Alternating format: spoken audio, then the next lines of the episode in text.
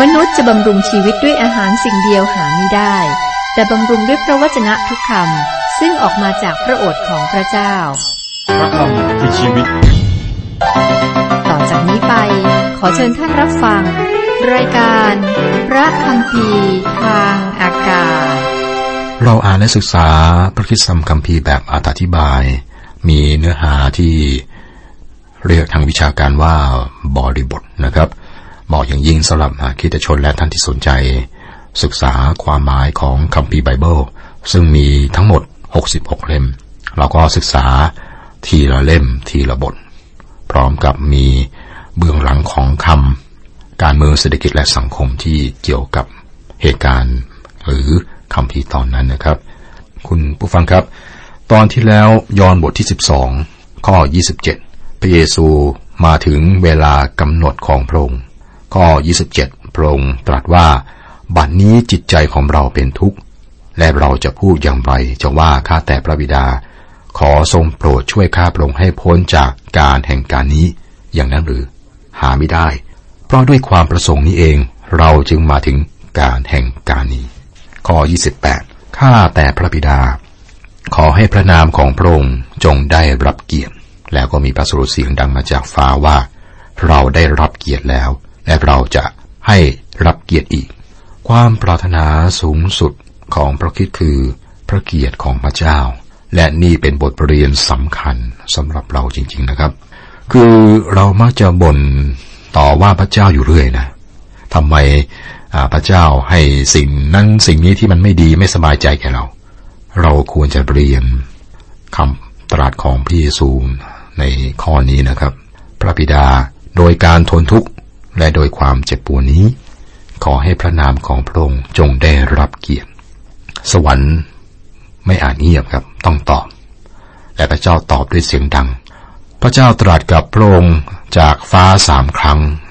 ในตอนต้นตอนกลางและตอนท้ายของพันธกิจ เราเห็นไหมครับ ทั้งสามครั้งนี้เกี่ยวกับการสิ้นพระชนของพระคริสต์ทั้งหมด ครั้งแรกนะครับ เมื่อพระเยซูรับบัพติศมา แสดงพระองค์ร่วมกับคนบาป ครั้งที่สองคือเมื่อจำแรงพระกาย เมื่อเอลียา และโมเสสและพระเยซูสนทนาถึงการสิ้นพระชนของพระองค์ที่จะเกิดขึ้นในกรุงเยรูซาเล็ม เหตุการณ์ตอนนี้ดูในพระธรรมลูกาบทที่ 9 ข้อ 30 31 นะครับ และครั้งที่สามในตอนท้ายพันธกิจของพระเยซู พระเยซูก็ตรัสถึงการสิ้นพระชนของพระองค์ เพราะว่าเวลาของพระองค์เนี่ยมาถึงแล้ว ข้อ 29 30 คนทั้งหลายที่ยืนอยู่ที่นั่นได้ยินเสียงนั้นและพูดว่าฟ้าร้อง คนอื่นๆ ก็พูดว่าทูตสวรรค์องค์หนึ่งได้กล่าวกับพระองค์พระเยซูตรัสตอบว่าเสียงนั้นเกิดขึ้นเพื่อท่านทั้งหลาย ไม่ใช่เพื่อเรา กลุ่มไหนผู้ถูกนะฟ้าร้องอนั่นเสียงฟ้าร้อง คนอื่นบอกว่าทูตองค์หนึ่งพูดกับพระเยซู ผิดทั้งคู่นะนี่ไม่ใช่ทูตสวรรค์ แต่เป็นพระเจ้าพระบิดาตรัสกับพระเยซู กลุ่มหนึ่งได้เชื่อในการอัศจรรย์ พวกเขารู้ว่ามีการพูดนะ พวกเขารู้ถึงพันธกิจของทูตสวรรค์ในพันธสัญญาเดิมแล้วก็เข้าใจว่าถ้อยคำของพระเจ้าสำหรับมนุษย์ โดยปกติผ่านมาทางทูตสวรรค์ของพระเจ้า แต่พวกเขาไม่ได้เข้าใจว่าทูตสวรรค์ของพระเจ้าคือพระคิดผู้ทรงเป็นมนุษย์ พวกเขาได้ยอมรับว่าเสียงจากฟ้านำพระดำรัสของพระเจ้ามา อีกกลุ่มหนึ่งครับ บอกว่าเป็นเสียงฟ้าร้อง พวกเขาอธิบายโดยธรรมชาติ เขาไม่เชื่อในการอัศจรรย์ พระวจนะของพระเจ้าได้บอกถึงการประสูติของพระเยซูว่าเป็นสิ่งเหนือธรรมชาติ พระชนของพระองค์เต็มด้วยการอัศจรรย์ และการสิ้นพระชนของพระองค์ก็เหมือนกับมเมล็ดตกดินนะครับ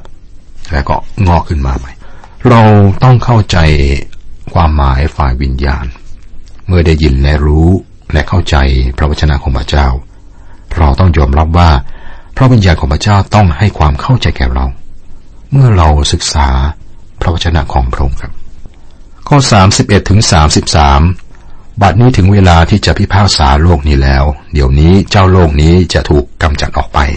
เมื่อเราถูกยกขึ้นจากแผ่นดินโลกแล้ว เราก็จะชักนำคนเป็นอันมากให้มาหาเรา พระองค์ตรัสเช่นนั้นเพื่อสำแดงว่าพระองค์จะสิ้นพระชนอย่างไรการสิ้นพระชนของพระคริสต์บนกางเขนเป็นการพิพากษาโลกและชาวโลก นั่นคือสิ่งหนึ่งที่ พระวิญญาณเป็นพยานตามพระธรรมยอห์นบทที่ 16 ข้อ7ถึง11 นะครับ เราอยู่ในโลกที่ถูกพิพากษา พระคริสต์มาสิ้นพระชนเพื่อความบาปของโลก ถ้าโลกไม่ยอมรับสิ่งนี้ โลกก็จะถูกพิพากษาจากพระเจ้า ซาตานถูกกำจัดออกไปได้อย่างไร ผมเชื่อว่าเกิดขึ้นอย่างช้าๆ เมื่อพระองค์สิ้นพระชนบนกางเขนซาตานคงไม่เข้าใจแล้วว่าเกิดอะไรขึ้น สิ่งที่มันคิดว่าเป็นการพ่ายแพ้กลับเป็นชัยชนะ มันแพ้การต่อสู้ที่กางเขน ซึ่งเป็นเหตุผลที่พระเยซูสามารถตรัสว่าเจ้าโลกได้ถูกกำจัดออกไปแล้ว แล้วในพระธรรมวิวรณ์บทที่ 12 ข้อ 10 เราพบว่าซาตานจะถูกขับไล่ออกจากสวรรค์ ซึ่งเป็นขั้นที่สอง แล้วในวิวรณ์บทที่ 20 ข้อ 3 มันจะถูกโยนลงในบึงไฟ นั่นคือขั้นสุดท้ายของการพ่ายแพ้ของซาตาน ที่กังเขนความพินาศของซาตานแน่นอน การเขียนแสดงถึงชัยชนะของพระคริสต์และการ พ่ายแพ้ของซาตานอำนาจมืดครับ พระเยซูเน้นที่การสิ้นพระชนเพื่อไถ่บาปมนุษย์ การสิ้นพระชนของพระองค์จะนำคนมากมายมาหาพระองค์ คนเหล่านั้นที่จะเชื่อนะจะรอด คนปฏิเสธก็พินาศในความบาป เราก็มาพิจารณาถึงความสำคัญในการ ยกพระองค์ขึ้นต่อหน้าคนอื่น เพื่อเน้นที่การสิ้นพระชนเพื่อไถ่บาป มีคนมากมายครับเดินผ่านโบสถ์โดยไม่ได้ยินพระวจนะของพระเจ้า คนหลายสถานะ ผู้ใช้แรงงานนักศึกษาข้าราชการ คนทำงานบริษัทนะคนรวยคนจนเดินผ่านกับเขาไม่ได้ฟัง เพราะว่าพระคริสต์ไม่ได้ถูกยกขึ้นในโบสถ์ต้องมันเป็นความหมายเปรียบเทียบต้องเข้าใจนะครับ กิจคุณและข่าวประเสริฐเกี่ยวกับพระองค์ ต้องถูกประกาศออกไปครับ เป็นข่าวดีที่ให้คนได้ยิน ข้อ 34 คนทั้งหลายจึงทูลพระองค์ว่าข้าพเจ้าทราบจากพระธรรมว่าพระคริสต์จะอยู่เป็นนิจเหตุไฉนท่านจึงว่าบุตรมนุษย์จะต้องถูกยกขึ้น บุตรมนุษย์นั้นคือผู้ใดเราฝูงชนก็สับสนจริงๆนะพวกเขาบอกว่าเมื่อพระคริสต์เสด็จมาพระองค์จะทรงปกครองเป็นนิจและตอนนี้ครับท่านบอกว่าท่านจะไม่อยู่แต่จะตาย เขาก็ไม่เข้าใจ ข้อ35 36พระเยซูตรัสกับเขาว่าความสว่างจะอยู่ไปกับท่านทั้งหลายอีกหน่อยหนึ่ง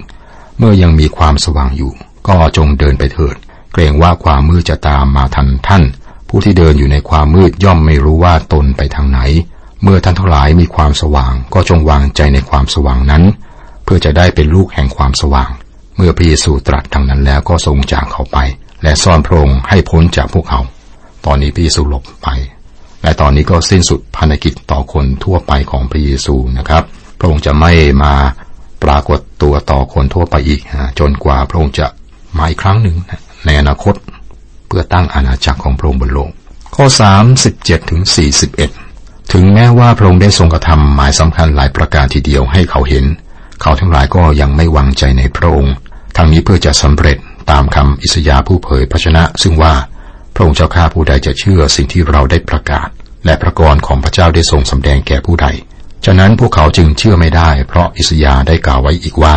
พระองค์ได้ทรงปิดตาของเขาทั้งหลาย และทำใจของเขาให้มืดมัวไป เกรงว่าเขาจะเห็นด้วยตาของเขา และเข้าใจด้วยจิตของเขา และหันกลับมาให้เรารักษาเขาให้หาย อิสยากล่าวดังนี้ เพราะว่าท่านได้เห็นพระสิริของพระองค์และได้กล่าวถึงพระองค์ แม้ว่าพวกเขายืนอยู่ต่อหน้าความสว่างของโลก แต่เขาก็ไม่ได้เปิดตากับคำเผยพระชนะของผู้พยากรณ์อิสยาก็สำเร็จ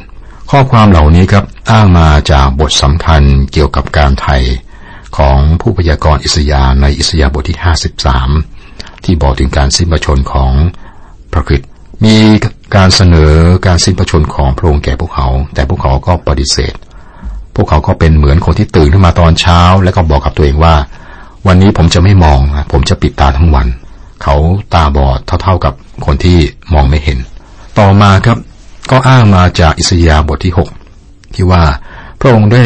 ทรงปิดตาของเขาทั้งหลาย และทำใจของเขาให้มืดมัวไป พระเยซูเสนอพระองค์เป็นพระเมสสยาและกษัตริย์ของพวกเขา พวกเขาปฏิเสธพระองค์ครับ ตอนนี้พระองค์ปฏิเสธพวกเขา เพราะว่าพวกเขาจะไม่ยอมรับพระองค์ จะมาถึงวันหนึ่งที่พวกเขาไม่สามารถยอมรับพระองค์ สิ่งที่อันตรายที่สุดในโลกคือการฟัง ฟังข่าวดีแล้วปฏิเสธ ถ้าฟังต่อไปฟังต่อไปและไม่ยอมรับและทำตามนะมันก็จะมาถึงเวลาที่เราไม่สามารถฟัง เราไม่สามารถมองเห็น พระเจ้าเป็นพระเจ้า พระองค์คือผู้ที่ตัดสินในวันสุดท้ายครับข้อ 42 43 อย่างไรก็ดี แม้ในพวกเจ้าหน้าที่เองก็มีหลายคนศรัทธาในพระองค์แต่เขาไม่ยอมรับพระองค์อย่างเปิดเผย เพราะกลัวพวกฟาริสีเขากลัวว่าจะถูกเอาไปหิออกจากธรรมศาลา เพราะว่าเขารักการสรรเสริญของมนุษย์มากกว่าการสรรเสริญของพระเจ้า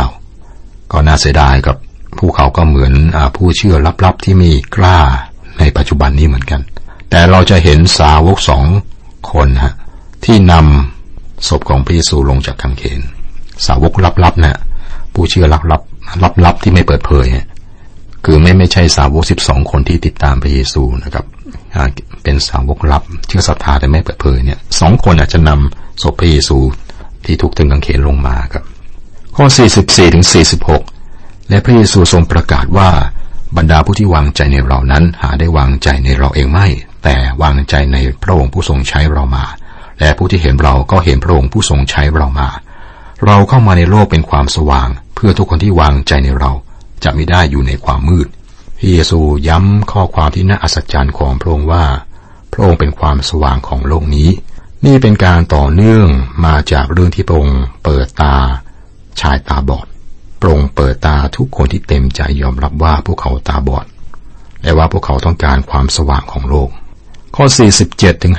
50 ถ้าผู้ใดได้ยินถ้อยคำของเราและไม่กระทำตาม เราก็ไม่พิพากษาผู้นั้น เพราะว่าเราไม่ได้มาเพื่อจะพิพากษาโลก แต่มาเพื่อจะช่วยโลกให้รอด ถ้าผู้ใดไม่ยอมรับเราและไม่รับคำของเรา ผู้นั้นจะมีสิ่งหนึ่งพิพากษาเขาคำที่เราได้กล่าวแล้วนั้นแหละจะพิพากษาเขาในวันสุดท้าย เพราะเราไม่ได้กล่าวตามใจเราเอง แต่ซึ่งเรากล่าวและพูดนั้น พระบิดาผู้ทรงใช้เรามา พระองค์นั้นได้ทรงบัญชาให้เรา ให้แก่เรา เรารู้ว่า พระบัญชาของพระองค์นั้นเป็นชีวิตนิรันดร์ เหตุฉะนั้น สิ่งที่เราพูดนั้นเราก็พูดตามที่พระบิดาทรงบัญชาเรา เราจะถูกพิพากษาจากพระเจ้าตามพระวจนะของพระองค์นะครับ เราจะไม่ถูกตัดสินตามการกระทำของเราเอง เราจะไม่ถูกตัดสินโดยสิ่งที่เราคิดว่าศาสนาควรจะเป็นหรือไม่เป็นนะไม่ครับ แต่เราจะถูกตัดสินตาม